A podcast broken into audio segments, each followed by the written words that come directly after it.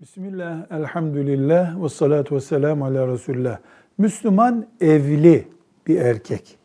Hacca giderken hanımından izin alması gerekir mi?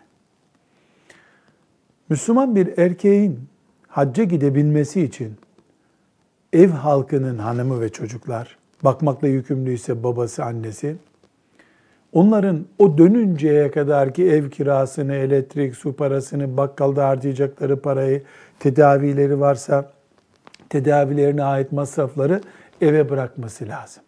Zaten hac farz olmaz ona bu masrafları evde bırakamıyorsa. Bunları temin edip bıraktıktan sonra kadın seneye beraber gideceğiz vesaire gibi bir gerekçeyle erkeğin haccına mani olma hakkına sahip değildir.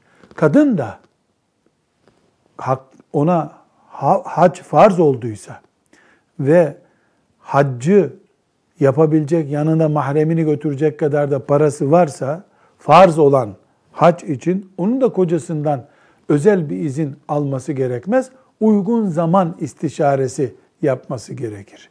Velhamdülillahi Rabbil Alemin.